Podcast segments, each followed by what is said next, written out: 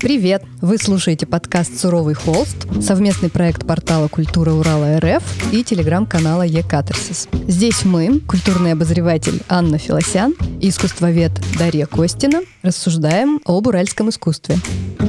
Первый подкаст об уральском искусстве «Суровый холст». После небольшого перерыва мы рады снова собраться в студии и снова пообщаться с интересным гостем. Это Артем Беркович, куратор Центра фотографии «Март», историк, экскурсовод. Кто еще? Помогите.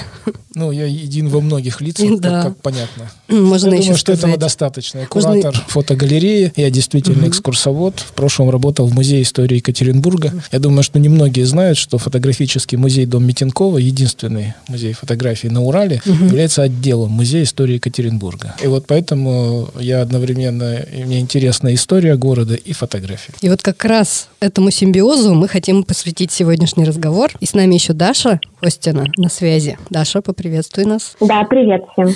Привет, Даша. Привет. И Вот. говорить мы будем Да. сегодня, как несложно догадаться, если в гостях Артем Беркович, то говорить мы будем о фотографии, естественно, но не о фотографии вообще, а о фотографии через призму памяти. В том числе о том, как фотография сегодня работает в наших повседневных практиках и в семейных архивах. Почему не так давно семейные архивы фотографические стали интересовать обычных людей и стали, ну, таким уже, наверное, довольно проявившим себя направлением выставочной практики. Все мы знаем, что вокруг фотографий всегда было очень много споров. Если можно, то давайте проследим, как менялись задачи фотографии в разное время.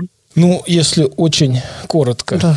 то я думаю, что несколько дат, которые должны запомнить наши слушатели. Первая дата – это 1826 год. Ну, мы знаем, 25 год, восстание декабристов, легко ориентироваться. Пушкинское время. Тогда было сделано- первое из этих сохранившихся до нас фотографических изображений. Оно дошло прям до наших дней, да? Это, какое? вот, это сделал его Нисифор Дьепс. Это вид из окна. То есть есть предположение, что были более ранние фотографии, но поскольку это хранится в музее, просто как объект, как памятник музейный, потому вот с него и будем начинать историю фотографии. Но мир об этом открытии не узнал. Мир о нем узнал спустя много лет, ну, относительно много лет, э, в православное Рождество. Легко запомнить еще раз. 7 января 1839 года. Вот эта дата считается датой официальной датой как бы обнародования фотографической технологии. А это какая технология была? Это вот эти дагеротипы или... Да, Нисифор Дьеп с того времени умер. Первые фотографии себя представляли изображения на серебряной пластине. Не будем сейчас вдаваться в подробности химии, физики, это не, наша, не тема нашей встречи. Ну, запомним, 1839 год. Мир узнал о фото- фотографии, но не узнал ее тайны, ее секреты. Потому что как бы, права на это ноу-хау были у Луи Дагера, по имени которого и называлась фотография первые годы. Но в том же самом году у Дагера сгорело его, ну, то есть он зарабатывал деньги тем, что показывал людям такие виды, э, ну, я не знаю, там, городов, каких-то экзотических мест большого формата, как, знаете, прообраз современного кино. И он как раз в августе сгорело вот это его э, шоу, он остался нищим. Единственный ресурс, который у него был, это вот эта технология. И он продал эту технологию французскому государству, получил пожизненную пенсию, а Франция, за что мы должны быть благодарны, обнародовала и сделала вот фотографию достоянием человечества в том же самом 1839 году. И потом началось его, ее триумфальное распространение по Да, миру. и э, знаете, я вот э, по своему опыту знаю, что часто очень к фотографии относятся к фотографам как такой к секте. И фотографии относятся как э, к своего рода какому-то комьюнити специальных людей. Ну, например, люди, приходя ну, на фотовыставку, первое, о чем иногда говорят, то я не фотограф, как будто фотовыставки делаются для фотографов. Типа я не разбираюсь. Да, да, да. И они говорят, то я ничего в фотографии не понимаю.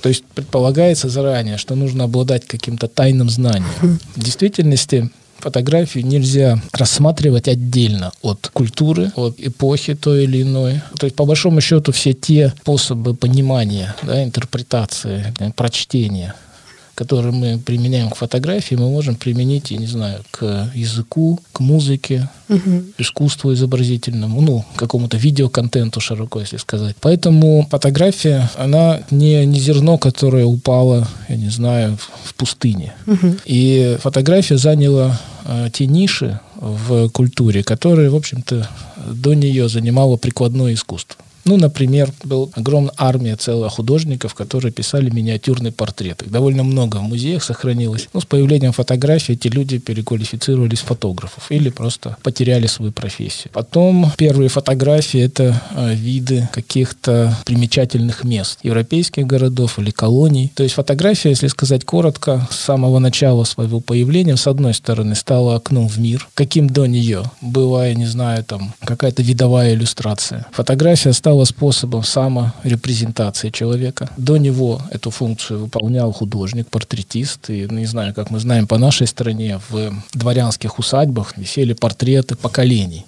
Интересно, что у многих из них мы сегодня знаем по фотографиям этих портретов. Но все равно заказать работу художника мог только очень состоятельный человек. А с появлением фотографии, тем такого демократического относительно медиа, соответственно, мы имеем портреты и среднего класса, и мещанских городских слоев, и в том числе и рабочих, и крестьян. Или вот, например, это известная фотография Льва Николаевича Толстого в Толстовке, где он сидит. Она, ну, по-моему, даже не сохранилась. Ну, это Лев Николаевич Толстой. Стали говорить о фотографиях известных людей. Да? Вот у нас в памяти они. Ну, да, Лев Николаевич Толстой. Там еще вспомните цветную фотографию, которую Прокудин Горский сделал. Да, да, да, да. Но мы с вами также легко вспомним, ну, как крестьянскую избу, да, интерьер крестьянской избы. Там обычно висят портрет отца, матери или дедушки, бабушки, или, может быть, даже целая группа вот фотографии. То есть, грубо говоря, то, что раньше было только частью дворянской культуры, благодаря фотографии стало частью культуры более широких слоев общества. А это на самом деле очень важная вещь, поскольку она показывает нам, как изменилось отношение человека к самому себе. Человек как бы обрел субъектность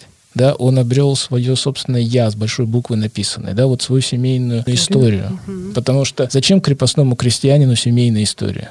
У него не было семейной истории. Она была только у... Дворян? Она была у владельца усадьбы. Она была отчасти легитимность, она определяла легитимность его владения этим местом, угу. этим не знаю, крепостными крестьянами, участком земли, усадьбой, дворцом, чем угодно. То есть это, можно сказать, функция демократизации? Несомненно. Да? Это, кстати, фотография одновременно совпала с отменой крепостного права, например, с, ну, с изменениями, фундаментальными изменениями, в частности, в российском обществе, которые привели к тому, что большая часть населения страны обрела личную свободу. В каком-то смысле фотография стала частью репрезентации этой личной свободы. Одновременно фотография совпала с тем, что мы сегодня могли бы назвать глобальным миром. Вот э, появление фотографии, я имею в виду, совпало. Жюль Верн в 60-е годы написал «Вокруг света за 80 дней». Угу. Что он имел в виду? Это 19 век, середина 19 века, эпоха глобальных, ну, европейских э, колоний, колониальных европейских держав. Да? Вот. Кстати, Россия одна из этих колониальных европейских держав. И, соответственно, мир благодаря э, вот этому стал э, как бы сжался, стал маленьким. Вот герои Жюля Верна, они доехали до Японии и только в Японии они впервые пересекли границу Британской империи. То есть, когда оказались в Японии. То есть, они добрались до Японии, не пересекая границу Британской империи. Они все находились на территории колонии. Железные дороги, не в последнюю очередь, а может быть именно в первую очередь, делали перемещение по миру более легким, чем было раньше. После отмены крепостного права в России началось развитие железных дорог, Екатеринбург стал логистическим центром. То есть, стал развиваться туризм. Туризм, причем глобальный. Если раньше поездка куда-то была просто подвигом, страшным приключением, то сейчас это стало уже вполне комфортным делом. Э, значительные массы состоятельных или относительно состоятельных людей, которые перемещались по всей планете, соответственно, они, как мы с вами, хотели свои поездки привести, ну, не только воспоминания, но и какой-то, ну, не знаю, след, я не знаю, да, вот отпечаток угу. того, что они увидели. Отпечаток в буквальном смысле слова. Фотографию, а потом вот уже в начале 20 веке фотооткрытку. И поэтому сотни тысяч изображений только в одной Японии было сделано специально для э, европейских, американских туристов. В общем, по всему миру, куда добрались железные дороги, связаны вот этой глобальной сетью коммуникаций в масштабах планеты, угу. вот там неизбежно появлялись фотографы, которые отвечали на этот спрос. И, соответственно, создавали изображения, виды городов, где они жили, типы жителей, жителей, где они жили, это края, да, вот какие-то вещи, которые являются, ну, они, они через этот, через этот визуальный э, ряд, они как бы формулировали, отчасти продавали в прямом, в переносном смысле слова свой край клиенту, а с другой стороны, они сформулировали для себя и для нас не в последнюю очередь, посылая его куда-то в невидимое будущее, mm-hmm. что есть этот край. А в частности, у нас в городе такую, ну вот Митинков этим занимался. Ну, то есть, если подытожить функции фотографии, можно сказать, что все-таки фотография занимает место живописи, грубо говоря, если вот... Прикладной да. живопись. То есть она фиксирует реальность. Скажем так, что фотография заняла, в 19 веке заняла то место, ту угу. нишу, которую занимало прикладное искусство. Угу. Не декоративно-прикладное, а именно прикладное. Угу. То есть портретист-ремесленник, пейзажист-ремесленник, угу. да, вот э, там гравер-ремесленник, еще функция копирования, например, у фотографии тоже появилась. Угу. Вот эту функцию фотография тут же взяла на себя, и вот эта прикладная живопись, она угу. умерла. Угу. Она больше не вернулась. И сама живопись, как мы знаем, изменилась. Угу. Потому что, ну, вот угу. в глобальном смысле, то есть, ну, само понимание ценности картины, да, вот как точности воспроизведения, ну, то, что, да, вот... Э, ну, мимезис, и, то, что да, мы называем, да? То, что, да? да? Ну, я думаю, не каждый из наших ну, слушателей знает смысл этого греческого слова, но знаете, когда иногда люди щелкают пальцем, говорят, вау, как в жизни, глядя на как художник, молодец. Как жи... а, а, а вот знаете, когда он... Или как на фотографии вот еще так, говорят. Вот так бы сказал зритель, знаете, да, в 19 веке он щелкал, вау, говорит, как в жизни. А зритель 20 века... вау не сказал. Ну, не важно. А зритель в 20 веке стал говорить, как на фотографии. То есть да, для да, него да. фотография стала как, как будто самой жизнью, и хорошая картина – это как на фотографии. Соответственно, изменилось угу. и представление искусства о самом себе. То есть еще было некое направление прикладной, угу. прикладного искусства, связанного с репрезентацией события. Угу. То есть репортаж как бы. Ну, репортаж – это фотография. Угу. Ну, так скажем, да, живописный. Да. Репортаж да. через рисунок. Вот угу. сегодня такие скетчи, знаете, делают на заседаниях угу. судов.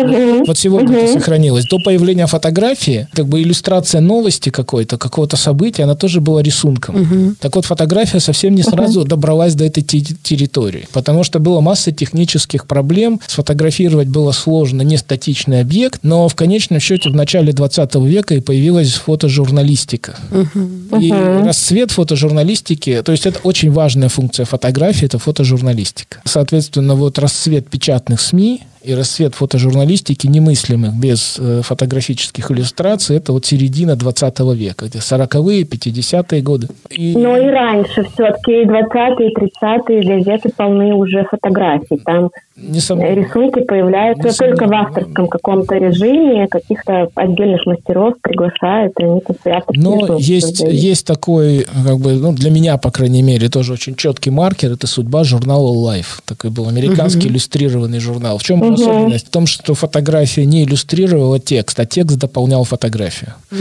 Ну, в наших Палестинах это СССР на стройке можно рядом поставить. Угу. Ну, при всем, при все-таки у нас в Советском Союзе пресса, она немного другую роль играла, чем, например, там в свободном мире. Но э, вот журнал Life, да, вот он, э, его все-таки расцвет пришелся на вот э, 40-е, 50-е, 60-е годы, и в начале 70-х его закрыли, потому что на ему на смену пришло телевидение. Коротенький, просто любопытный эпизод скажу, что я просто в силу там, своего фокуса научного много работала с э, газетами 20-30-х годов, создавая Чехословакии, и вот я могу сказать, что уже в эти десятилетия текст очень много комментирует фотографию, а не наоборот. Более того, некоторые материалы появляются в формате фотоколлажа, то есть это прям инновационная тогда была тема, и текст только чуть-чуть комментирует, давая заголовок, например, рубрики, какие-то отдельные подписи.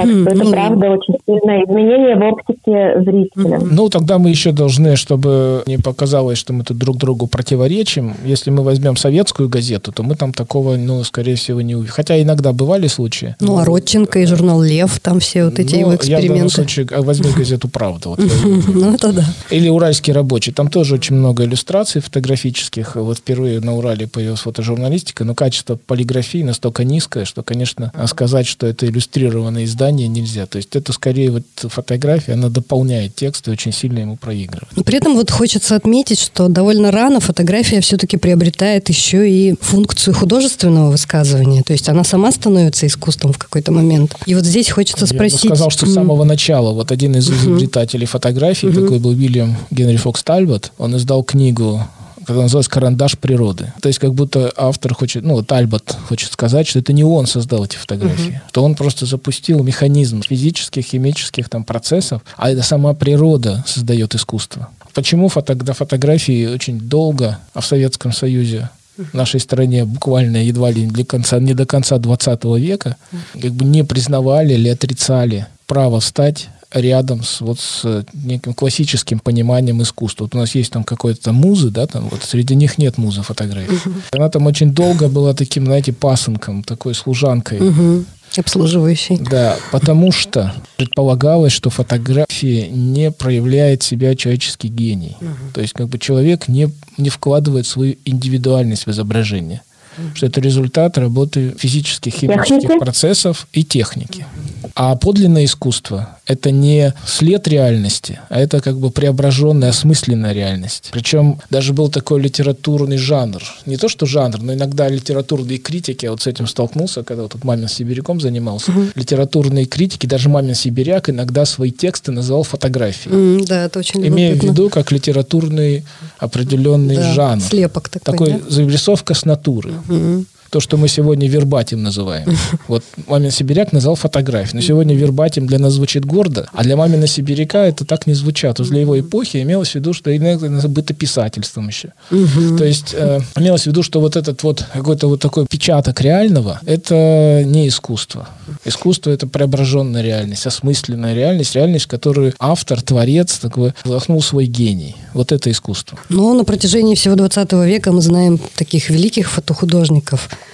какой-нибудь Авидон, там всех вот этих да вот и 19-го. Ну, да. не будем про Авидона говорить какой-нибудь. Ну да, конечно. Там его прах, Я имею в виду, прах что... сейчас перевернулся там в гробу, услышав, что он какой-нибудь. Вообще-то, знаете, очень большинство людей считает его самым великим фотографом да. 20 века. Э, ну, это я просто не стала приводить большой э, ряд, ну, понятно. чтобы никого не обидеть. Понятно, а что, конечно, вопрос сегодня, возникает, сегодня фотография да, в музее. что есть все-таки фотохудожники, и, ну, были, есть, и, и все-таки они преображают реальность. И вот здесь вопрос э, можно поставить так, спорит ли художественная задача фотографии с э, документальной задачей ее. Вот с задачей вот этого самого сохранения памяти, например. Ну, во-первых, с самого начала, с 19 века. Ну, у Тальбота были амбиции, так скажем, да, но буквально вот его современники, вот там прошло десятилетие, уже были люди, по которых мы сегодня уже можем назвать там, выдающимися, наверное, фотографами, там Густав Легре во Франции, или Джулия Маргарет Камерон, там, или в Англии. Надар вообще, кстати, кстати, вот фотограф Надар, он споря с критиками фотографии, вот Достоевский говорил, что человек редко, редко бывает на фотографии на себя похож, uh-huh. говорил Достоевский. Что, uh-huh. что он имел в виду? Он имел в виду, что не хватает фотографии вот глубины, не хватает вот это вот психологизма, напол... да, психологизма какого-то вот это личностного наполнения.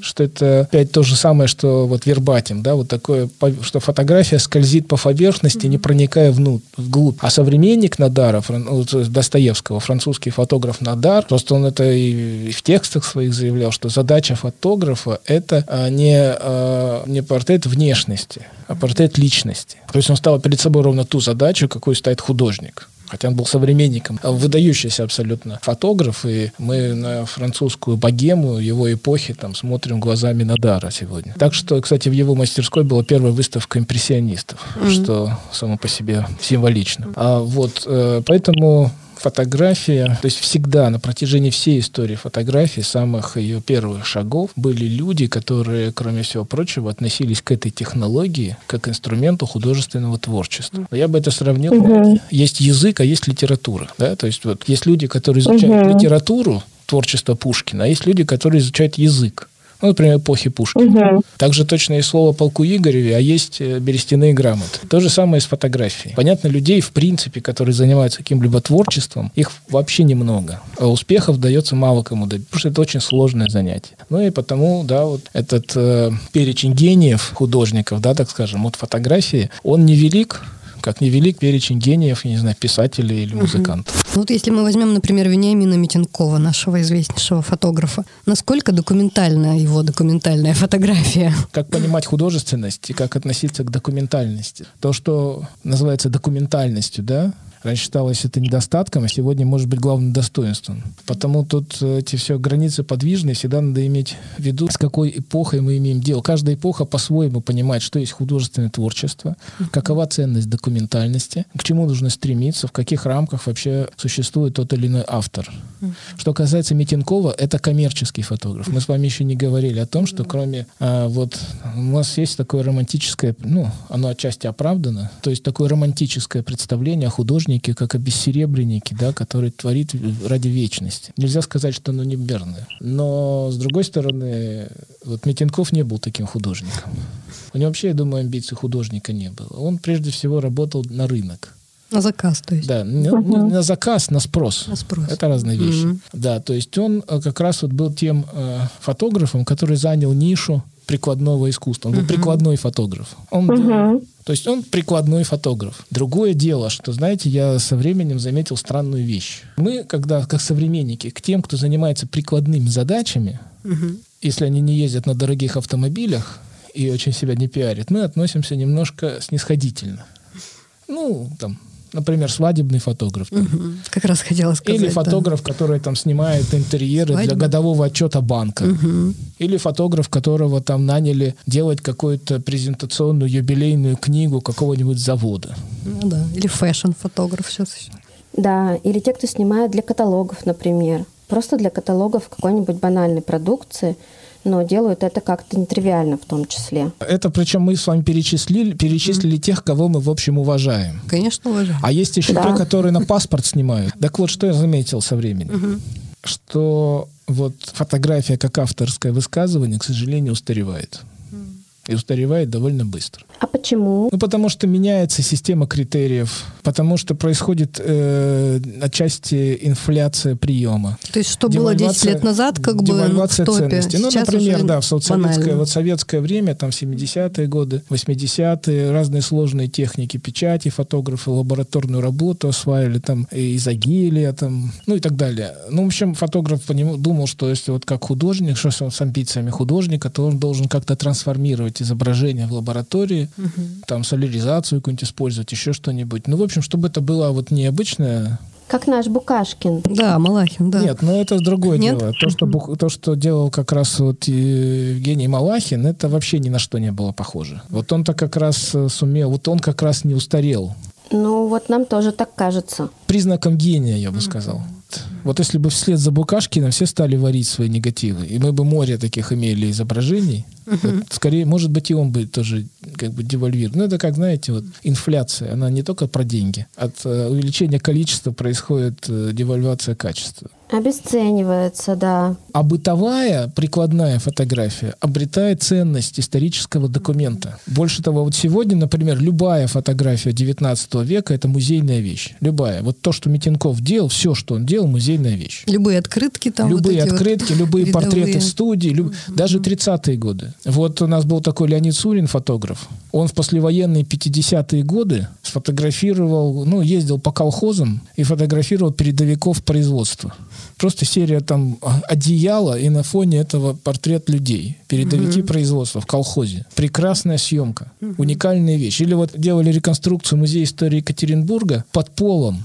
Нашли коллекцию негативов, которые человек просто на Гагарина общага, человек фотографировал людей. Ну вот просто там с цветком, там с приятелем, там с гитарой, на фоне там, не знаю, ковра с лебедями. Так вот, просто фотографировал людей, продать им фотографии и так нетрудовые доходы спрятал под пол, он, видимо, печатал или, или может быть, он принес сюда печатать фотографу музея Свердлова. Это вот абсолютно прикладная, тупая, бытовая съемка. А сейчас она ценится. Она сегодня это ценнее, документ. чем художественный опыт его современника. Суровый холст. Можем ли мы, Артем, э, в этом контексте говорить, что функций у фотографии изначально было много, и они где-то взаимодополняли друг друга, где-то в оптике, может быть, отдельных авторов или отдельных зрителей эти функции между собой спорили, Но функция сохранения памяти была с самого начала и остается одной из самых главных. Правильно? Да, ну, впрочем, я бы сказал, все остальные тоже. Ну, то есть и сегодня огромное количество людей делают фотографии в стиле «я и памятник», да? Ну, сегодня, ну, просто э, изображение достопримечательностей их огромное, просто океан. И также точно люди сегодня посылают там друг другу изображения там свои чужие в цифровом формате. И вот эта функция сохранения памяти, то есть, ну, я бы так сказал, функция саморепрезентации, в том числе для будущих поколений да, вот она за фотографией закрепилась, наследовала в этом смысле живописной традиции, просто стала доступной. Те портреты, uh-huh. которые Рембрандту заказывали, его, ну, ладно, Рембрандт, он был дорогой художник, а ведь в каждом музее есть портрет какого-нибудь там, да, голландского бюргера, там, женский, мужской, в смысле члена семьи, например. Вот у нас есть прекрасные портреты в нашем музее. Это вот то же самое, их же для чего заказывали? Сохранить себя в веках. Ну, для своих потомков, так сказать, так вот, передать свое, свой облик в будущем, я так думаю, по крайней мере. А потом, когда появилась фотография, стала доступна не только богатым бюргерам, я повторяю, всем. И сегодня у каждого дома есть архив. Нет людей без архива. Но тут есть еще такая странная вещь, что человек, когда не на чужой архив, а на свой собственный смотрит, он находится в каком-то диалоге с собой, как с другим. Угу. Потому что мы же себя в детстве не знаем. То есть мы взрослые как будто смотрим на себя детьми. Со стороны. Да, со стороны. себя. То есть, кроме всего прочего, это еще не только вот какая-то семейная память, вот это, да, вот этот вот как бы мост между поколениями. Это еще очень странное отношение с самим собой. То есть человек живет, и происходит какая-то более-менее случайная, что ли, документация его жизни, а он потом, оглядываясь назад, ее изучает так, как будто это какой-то другой человек. Он смотрит через фотографию, он смотрит на себя со стороны. И этот опыт является, что ли, основанием для того, чтобы осознанно выстраивать свой имидж. И в прямом, и в переносном смысле. Но все в переносном все, ну как в русском языке слово имидж это какой-то вот образ себя для мира. Мгм. Но слово имидж в Мгм. английском языке это изображение. Да. То есть вот как бы строить свой имидж через картинку. То есть вот этот опыт, эту практику, как мы с вами понимаем, в эпоху селфи, почти тотальную, Мгм. вот основание для нее и какой-то, э, может быть, опыт для нее человек обретает вот именно когда он вглядывается в свои изображения в прошлом, в свои собственные. То есть он сам для себя историк. Это довольно необычная, неожиданная вещь, И которая... сам для себя терапевт еще, Ну, можно сказать. может Это быть, да. терапевтическая еще есть составляющая. Увидеть Ну, не себя каждые люди, надо ребенком. признать, это тоже зависит. Но, так скажем, подавляющее большинство, значительная часть нашего современника, девушки особенно. Что, кстати, тоже не случайно, потому что в этом смысле деву, женщины, они ну, постоянно смотрят на себя в зеркало, да, то есть вот нельзя выйти из дома там. Да есть и мужчины, которые Ну, постоянно может быть. смотрят на себя Нет, в в зеркало. зеркало-то смотрят, но все равно это вот там макияж, вот это привести себя в порядок, как бы некоторую маску на себя одеть, да, вот это как-то вот именно, то есть мы еще гендерные различия в этом смысле не, их не коснулись. А к семейным архивам мужчины и женщины по-разному относятся? Я думаю, что по-разному. Вот я свое мнение, оно не основано ни на каких исследованиях. Оно просто интуитивное, так скажем. Я думаю, что по-разному относятся люди к своим фотографиям. То есть к, к тому, как человек выглядит на фотографии. Я думаю, мужчины более лояльны. Мужчинам, наверное, более-менее наплевать, а женщины иногда просто чрезмерно придирчивы. Я думаю, что количество фотографий, уничтоженных женщинами, в разы превосходит. Я вот легко себе представляю, как женщина рвет свои фотографии.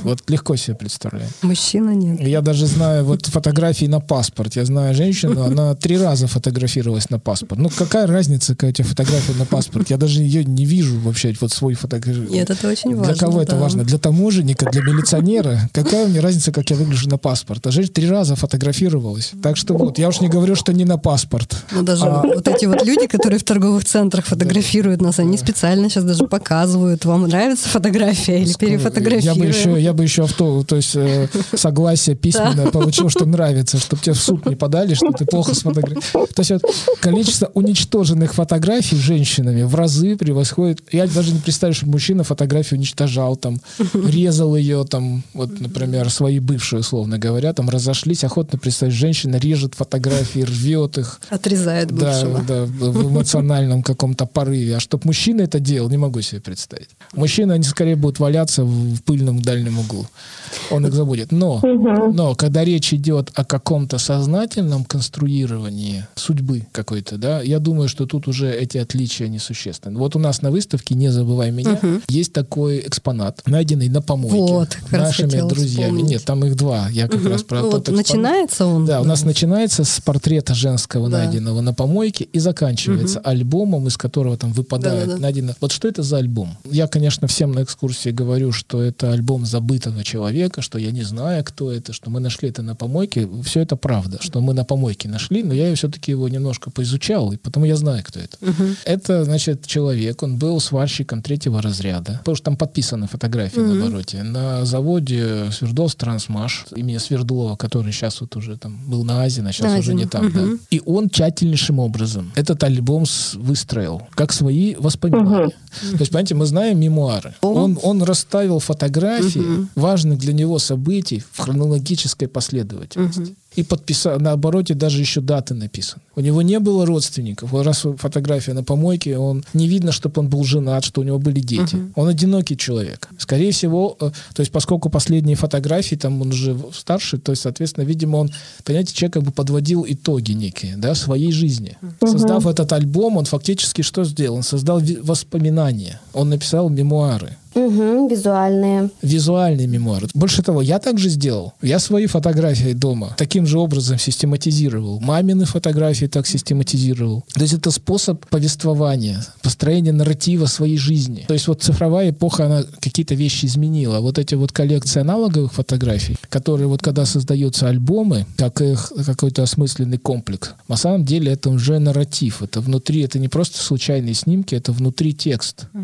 Этот текст есть высказывание о своей жизни. Это уникальность этого памятника. Я потом в Музее истории Екатеринбурга, кстати, сдам этот альбом. Уникальность этого памятника именно в этом. А вы до сих пор распечатываете фотографии? Я нет. Я вообще, то есть надо сказать, надо, видимо, профессиональная деформация. Я не, я не гоняюсь за своими фотографиями. Я Ну, семейные там. нет, нет, я вообще очень никогда не делаю селфи, никогда не делаю постов своих собственных фотографий. В силу публичности работы разные люди постоянно меня фотографируют, посты я никогда не удаляю, но никогда сам не делаю постов со своими фотографиями. Но э, это уже, как сказать, э, личные заморочки. Но в целом мы должны признать, что вот не только как бы некие вторичные, то есть не само, не создание самого изображения, там, в печати и хранение, Организация уже. Организация массива. внутри архива, Архива. осмысление, как результат осмысления, вот фотоальбом как такая форма, характерная для 20 века, для определенного поколения, это по большому счету визуальные воспоминания, это визуальные мемуары, это такой же маркер как бы освобожденной личности, как это было в Петровскую эпоху, ну, в эпоху 18 века, после Петровского времени. Первый подкаст об уральском искусстве «Суровый холст». Тема, что вот можно посоветовать современному человеку вообще, как работать со своим семейным архивом? Можете какой-то лайфхак дать? И, может быть, сюда же добавить вопрос по поводу повседневной съемки. А Демократизация фотографий привела к тому, что у нас у всех тысячи снимков в телефонах, и если человек хочет осмысленно относиться и к этому массиву тоже, что можно ему посоветовать э, в отношении организации, в том числе этого цифрового архива, который у него в кармане лежит? Я думаю, что очень простой и первый совет быть самим собой. То есть не слушать моих советов. Поступать органично для себя, а не для меня. Если человек хочет свои фотографии систематизировать каким-то образом, систематизировать. Если не хочет, не надо этого делать. Ну, по какому принципу, например? А принцип может быть у каждого свой. Дело в том, что э, этот, этот принцип, этот критерий и будет отражением его личности, его, а не моей. Это его жизнь. То есть, понимаете, ваши фотографии принадлежат вам. Другое дело, что если речь идет о том, что вам не нужно, а вот э, архивах людей, которые уже умерли, то не надо уничтожать. Но, к сожалению, вот в моей семье колоссальный исторический архив был уничтожен. Ну, я об этом не знал. Задаю вопрос, почему мне не отдали? Ну, там не будем сейчас уточнять как в детали ходить, но вот я просто не понаслышке знаю, что после смерти людей дети решили, что, во-первых, им это не надо. Они решили, что, не, не- что неправильно валя, что если будет валяться на помойке, а иногда помойка это шанс, что это останется в музее, как, как мы поняли. И они сожгли. То есть вот это вот такое, знаете, немножко вот такое почти архаичное отношение к изображению. Ритуальное какое-то. Да, как будто в изображении, как вот знаете, как будто вот как в изображении относились древние люди просто, да, вот как это как будто часть личности человека в его изображении. То есть вот не должно валяться на помойке, надо сжечь. Даже мурашки поползли. Прям. Но с другой стороны, очень. вот не надо, не надо сжигать, лучше сдайте в музей. Потому что повторяю, что самые тривиальные ваши школьные какие-нибудь там фотографии, время, оно, знаете, как вино. Оно с каждым прожитым годом все, все ценнее. Так что вот время превращает самые банальные, прикладные, тривиальные фотографии в ценные исторические документы. И будущим поколениям они, к счастью или нет, но не знаю, они будут более интересны. Причем нет, э, чем вот, скажем, может быть, какие-то опыты художников. Хотя и тут надо сказать, что не существует какого-то единого способа прочтения фотографий. Можем взять изображение, знаете, как кристалл вот многогранный, поворачивать вот такой гранью, секой гранью. Ну, как не только фотография. Все то же самое можно сказать и про видеоконтент. Вот, э, условно говоря, какое-то видео свадьбы сегодняшней, оно не имеет ценности фильма, который победил в Каннах. Но очень может быть, что как бы вот ну, кино изменится, и мы вчерашнее кино, там за исключением единиц, будем смотреть как на что-то очень архаичное. А вот эта запись свадьбы окажется ценным документом, и будем смотреть, наверное, как неожиданно, как за эффект машины времени. Ну, это даже сейчас вот смотреть видеосъемки 90-х годов, это вообще Да, колоссальное казалось, вчера удовольствие. было, да? Вчера, а да. Уже- А представляете, если у вас, например, какая-нибудь, какой-нибудь человек снимал на паспорт, например, в 90-е, и у вас тысяча таких фотографий, вы посмотрите это глазами, например, этнографа. Костюм, прическа, какой-то даже антропологический тип какой-то лица. Ну, масса-масса вещей, которые... Быт в Да, окружающий. да, которые, то есть можно так, сяк. Современный художник из этого проект сделает. То есть в в ГЦСИ выставит. То есть э, на самом деле способов прочтения фотографий очень много. И даже люди, у которых эти фотографии хранят в своем семейном архиве, они даже, может быть, и не догадываются о таких способах их прочтения. Вот как раз на этой выставке, на вашей «Не забывай меня», я запомнила, там было несколько вариантов как раз работы с семейным архивом. Очень любопытные были проекты у людей. Это была какая-то лаборатория, да? Как она называлась? Да, это у нас была такая учебная программа. Да, называется она. Есть такой музей истории Екатеринбурга, проект Народные университеты. Ну вот Я- там, например, был классный проект, э, где три сестры сняты буквально через эпоху проходят вот эти вот их Да, фотографии.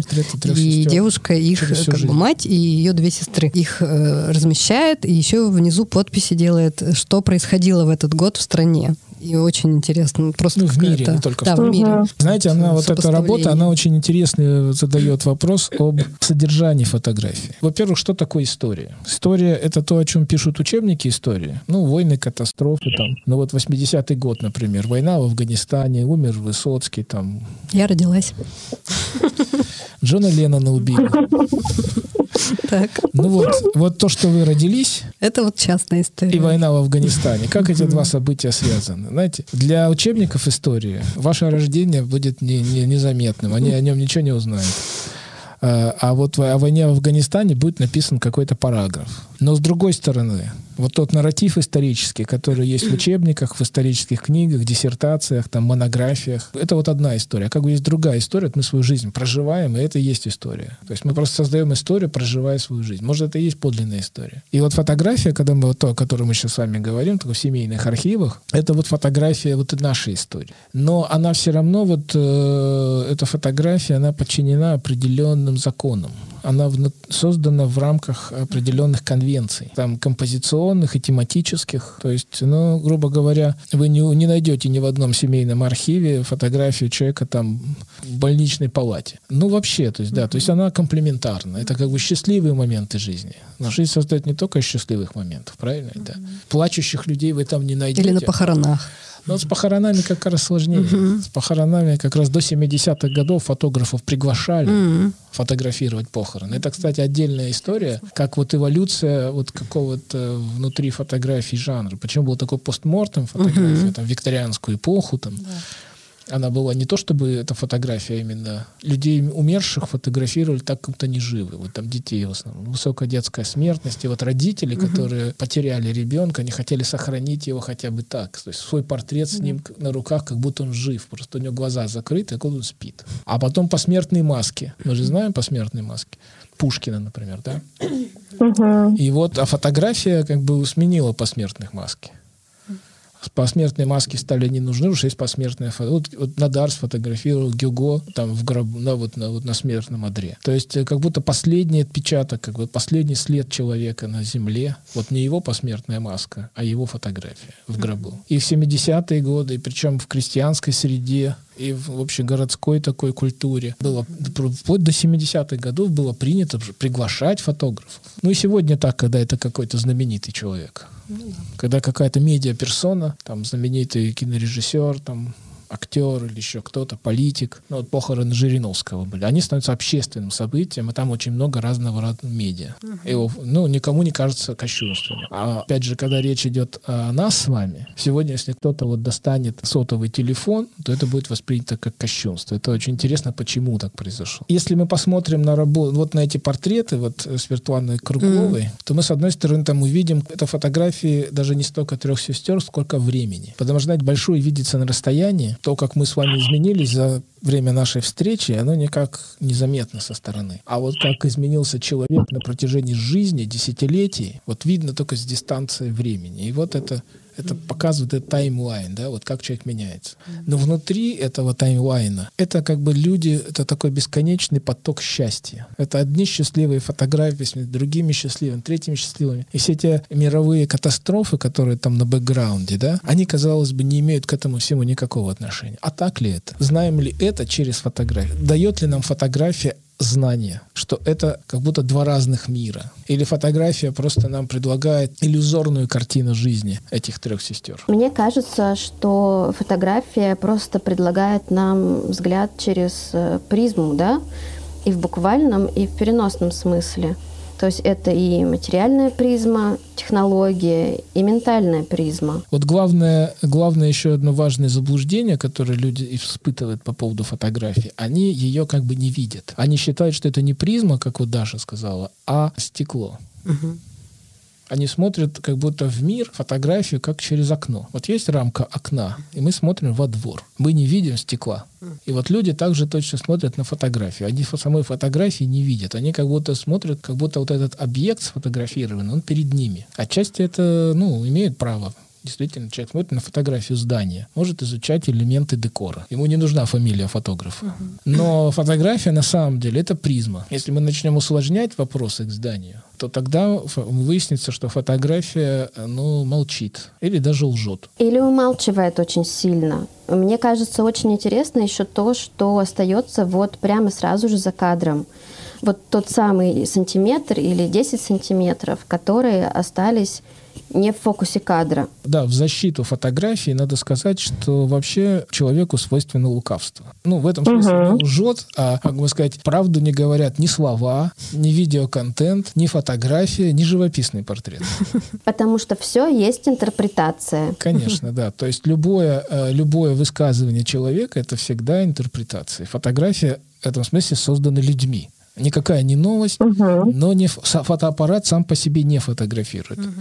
А если фотографирует сам по себе, то кто-то его поставил на какой-то автоматический режим, это тоже сделал человек. Угу. То есть это в любом случае фотография это ситуация диалога одного человека с другим человеком. То есть и потому мы всегда должны иметь в виду целеполагание автора. То есть, конечно, что хотел автор этой фотографии. Он, может быть, он нас не имел в виду. Например, советский фотограф снимал для советской газеты, подчиняясь редакторскому заданию и идеологическому этической рамки очень жесткой. Угу. Либо он, ну, в общем, так или иначе, так мы всегда должны поднять, что фотограф имел в виду, то есть почему он создал фотографию такой, а не другой. Угу. И самое главное, а потом мы должны сделать шаг в сторону и понять, чем она нам сегодня интересна. Мы тоже интерпретируем ее, то есть мы, угу. и, да, то есть историк, он тоже интерпретатор. Он работает с источниками, но он интерпретатор источников. Суровый холст. Вот как вам кажется, интерес к семейным архивам в последние годы вырос среди людей, среди держателей этих архивов?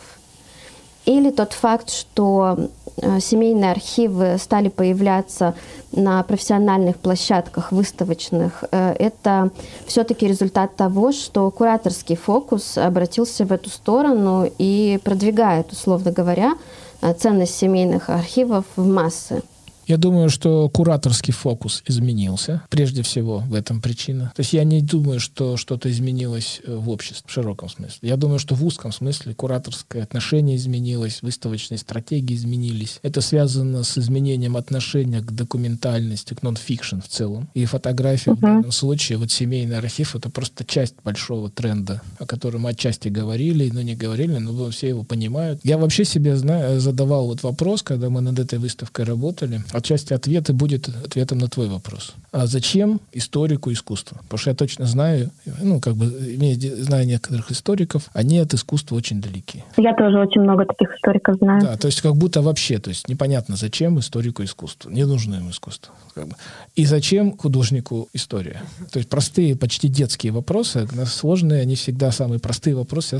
Я для себя нашел такой ответ, что историк работает с конкретным. То есть документом, он максимально должен подробно описать некое событие. А чем больше источников, тем лучше. Чем подробнее, тем лучше. Толстую монографию можно посвятить там одному сражению, которое длилось там несколько часов. Всю жизнь его изучать. Но задать искусство имеет дело с универсальным. Не с конкретным, а с универсальным. Для того, чтобы увидеть в конкретном универсальное, как бы общечеловеческое, историку нужно искусство. А художнику нужна история для того, чтобы иметь дело с какой-то правдой. С, э, потому что иногда человеческая жизнь, она такова, что ну, она интереснее, богаче, глубже, чем все, что может придумать человек. И потому это вот некая угу. прав, правда жизни, реальность события, подлинные страдания, переживания, там, испытания, которые люди, через которые люди проходят. То есть это какой-то такой прочный фундамент, на котором можно строить какую-то обобщая, конструкцию обобщения, универсальную, но сталкиваясь от действительно реальной конкретики. И вот тут есть точка пересечения. Но все равно идея выставки в том, чтобы конкретное этих людей, этих архивов обрело измерение универсального, общечеловеческого. Но это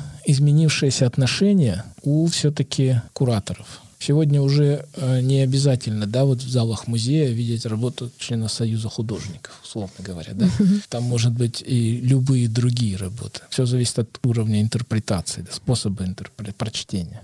Но сказать, что на помойках мы не находим сегодня, что мы не находим сегодня на помойках какие-то семейные архивы, нельзя. Uh-huh. А поскольку их туда выбрасывают, uh-huh. вот, а вот заглавная работа uh-huh. нашей выставки, которая на афише, который, с которой все начинается, женский портрет, я его нашел просто на мусорке буквально за месяц до открытия выставки пошел мусор выносить в центр. Я пошел, ну, просто ты же не видел выставку, там прекрасный женский портрет. Угу. Он, знаешь, как бы, и там, где название выставки, над ним написано «Не забывай меня». Неизвестный фотограф, портрет неизвестный. Угу. Прекрасное женское лицо, где-то приблизительно, может быть, 30-е, может быть, 50-е, я думаю, 30-е годы. Я пошел выносить мусор, и увидел, что его выбрасывают. Не а, дал... прямо при вас выбрасывают? Да. Mm-hmm. Это человек умер, mm-hmm. и новые хозяева освобождали квартиру, mm-hmm. закидывали мебель в фургон, который mm-hmm. должен был унести его на, пом- на свалку. И этот портрет был, так сказать, стоял в очереди. Видимо, у них не поднималась рука, он так красиво оформлен. Mm-hmm. Видно, что провисел жизнь на стене, как портрет матери. И, соответственно, у них не поднялась рука просто взять и кинуть. Они его как-то так аккуратненько, уважительно отставили в сторону, но судьба его была предрешена. Я спросил, какова судьба? Они говорят, выбрасываем. Я говорю, давайте мне, я вот тут куратор фотогалереи в этом здании. И они с, с легким сердцем, у них, как сказать, спал из души груз. Да, да, мне, мне его отдали. А я его отдам в музей. Всем, всем повезло в каком-то смысле. Но то, что, но то, что так происходит, то, что так люди умирают, э, семей, тради, ну, наслед, ну, какая-то линия семейная, она пресекается. Архивы выбрасывают, источники гибнут. Так было, так есть сегодня, и к сожалению, должен всех расстроить, завтра будет точно так же. Не бывает такого, чтобы источники сохранились во всей своей полноте. Ну, может быть, вот кто-то послушает наш с вами разговор и не выбросит семейный архив. Да, потому еще раз повторю то, о чем я вам уже говорил. Главное, что вы должны для себя, вот, вот надо последовать вот какому моему совету. Не выбрасывать. Пусть даже вам это не нужно. Много места не занимает. Вдруг вашим детям, вашим внукам вдруг это понадобится. А если уж совсем как бы нет мочи сохранять, то сдайте в музей. Очень может быть, что сегодня музей возьмет не только э, э, архив уникальных людей, но музей может взять архив и любых, любого человека. Просто потому, что это какой-то цельный архив, это какая-то жизнь. В нем масса исторической информации для будущих поколений бесценна. Это был подкаст «Суровый холст». Слушайте нас на всех платформах Яндекс, Apple и Google подкастах, подкастах ВКонтакте, а также на главной странице портала «Культура Урала РФ». Оставляйте свои комментарии и встретимся уже через неделю. «Суровый холст».